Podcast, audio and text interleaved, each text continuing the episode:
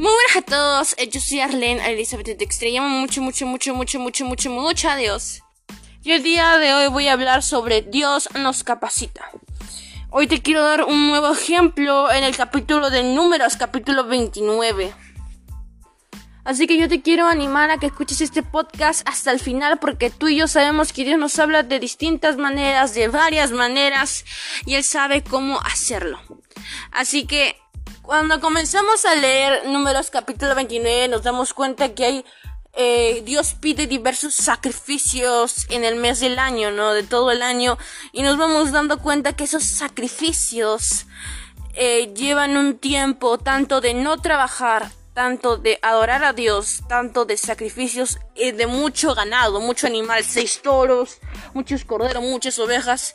Y quiero yo concentrarme en el versículo 39 del capítulo 29 de números. Dice, todas estas son las ofrendas que los israelitas deben ofrecerme en los días que les he señalado.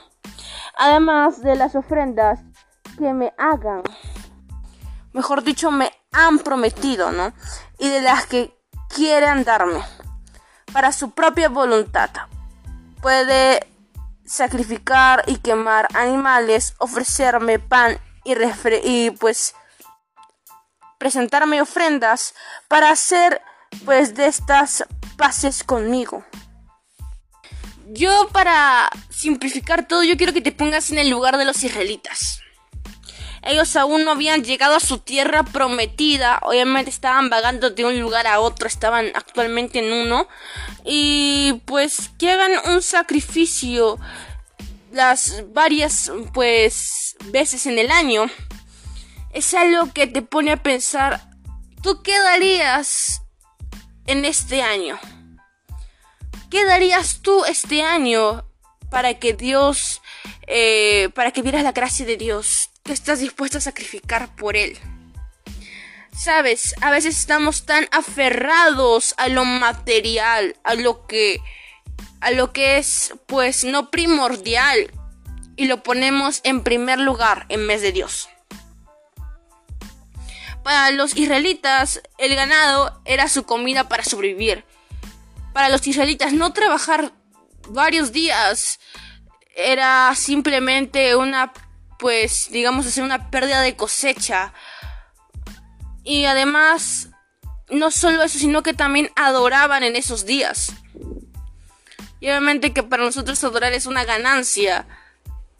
Pero imagínate una persona que no tiene a Cristo en su corazón o que no está tan asimilado o no sabe la importancia de Dios. Piensa que adorar y no trabajar es una pérdida de tiempo, pero no es así.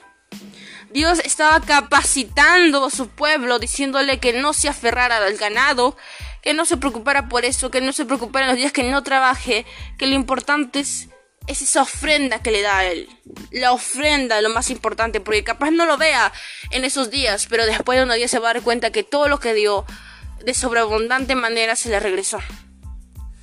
Y en su palabra escrita está que se devuelve 100 veces más. Así que yo te quiero decir que Dios nos va a capacitar en el proceso momentos de aflicción y te va a decir Arelis, Ampierre, Elizabeth, Patricia, no sé tu nombre, yo te voy a capacitar para que no te aferres de eso que me quita el primer lugar en tu corazón.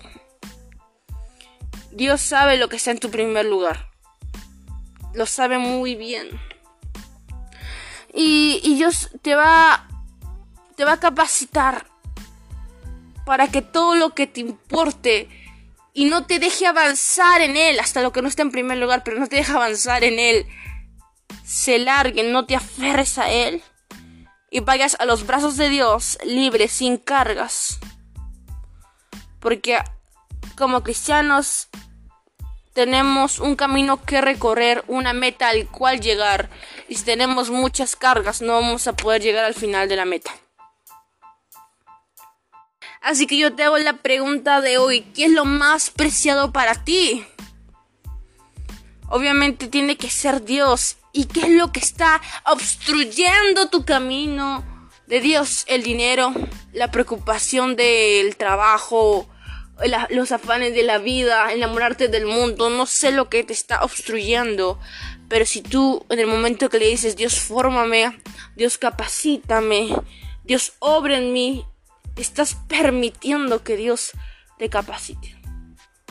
Y eso es lo bueno porque al final de ese proceso te vas a dar cuenta que todas tus cargas fueron llevadas. Y fueron llevadas eh, para que podamos estar tranquilos e ir caminando con el Padre. Lo bonito del versículo 39 dice para que aprendas esa ofrenda que me vas a dar para hacer las paces conmigo. ¿Sabes lo bonito? Porque ese sacrificio que estaban dando el pueblo de Israel era voluntario, no el último, dice, no, todo era obligatorio, pero dice, si tú quieres darme un sacrificio de más, es para que hagas esas paces conmigo. Y hoy en día Dios no te está pidiendo sacrificio ni de toro, ni de cordero, ni nada. Él quiere que tú hagas un sacrificio voluntario, decirle Señor, estoy aquí dispuesta para que me capacites, estoy aquí dispuesta para que me formes y quites todo lo que me obstruye tu camino. En el nombre de Jesús. Y con esa simple oración, terminando con el amén, Dios te va a formar y vas a ver prosperidad, no en la hora, sino en el final de ese camino, de ese proceso.